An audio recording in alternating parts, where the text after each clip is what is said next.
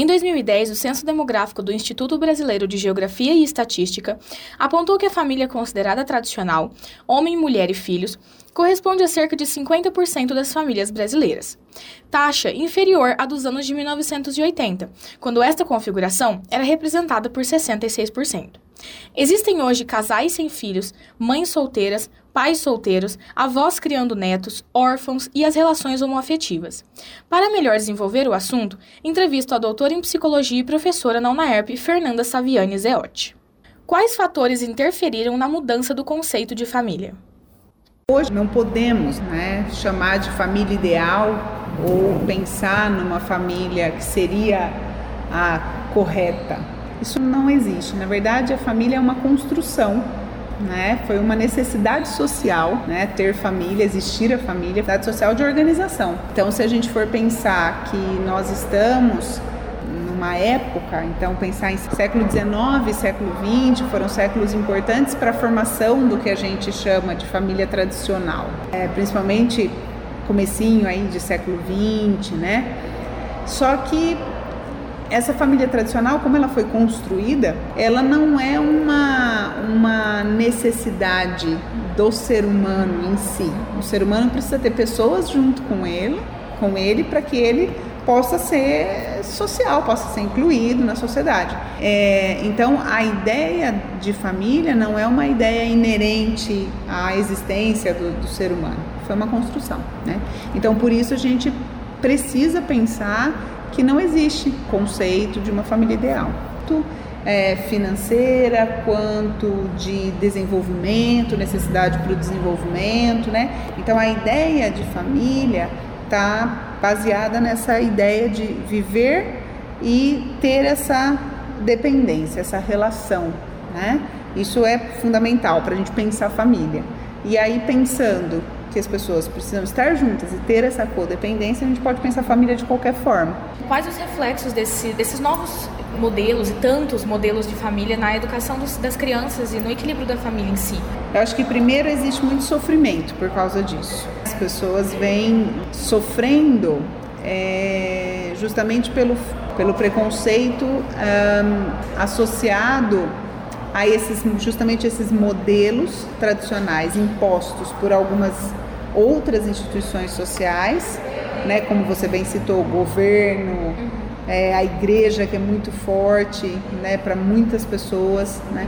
Então, não seguir um modelo, né, pode ser motivo de vergonha, né, pode ser motivo de ansiedade muito grande, principalmente para as crianças. Então, hoje, é, crianças, por exemplo, é, filhas de casais homoafetivos, nós vemos relatos de crianças pequenas do tipo, ah, eu, eu amo, por exemplo, minhas mães, minhas duas mães, mas não gostaria que elas andassem de mão dada no shopping. Uhum. Né? Então, há, mesmo que o casal eduque de uma outra forma, passe de uma outra forma, exista família para aquela criança, há cobrança social, né? Então, ela vai, na escola vão questioná-la, a sociedade como um todo vai questioná-la. Então, é, precisaria primeiro haver uma mudança de compreensão de família, né? Isso verdadeiramente que a gente está falando aqui, para que as crianças não sofressem, porque compreender, elas compreendem, elas vivem muito bem com isso. Não há um problema em ter uma família diferente da tradicional, né? O problema é como a sociedade vai questionar essa criança, vai questionar essa, essa família. Com isso, a gente vê muita ansiedade, a gente, muita, muito preconceito e discriminação, consequentemente, com essas famílias, e a criança principal que sofre a retaliação disso, né? E como apresentar essas novas configurações de família para a sociedade? Porque é a parte mais difícil, né? Por questão de todo o preconceito. E...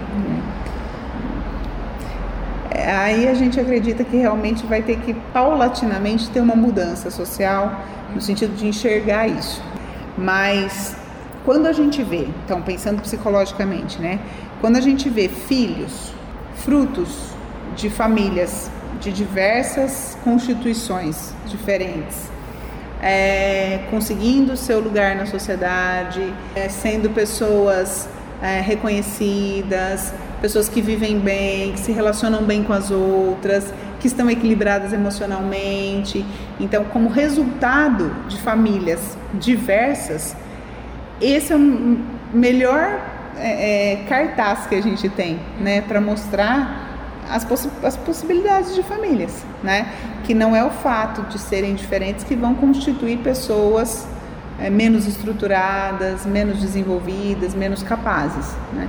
Então, eu acho que a melhor forma, né, penso que É, pensando aí pela vertente mais psicológica, eu acho que a melhor forma de mostrar para a sociedade é justamente com os frutos dessas famílias, né? Que hoje a gente vê que são muito diversos, muito diferentes daqueles esperados que antigamente a gente esperava acontecer em famílias que não seriam as tradicionais, que não eram é, estruturadas, que não eram estruturadas de maneira tradicional, né?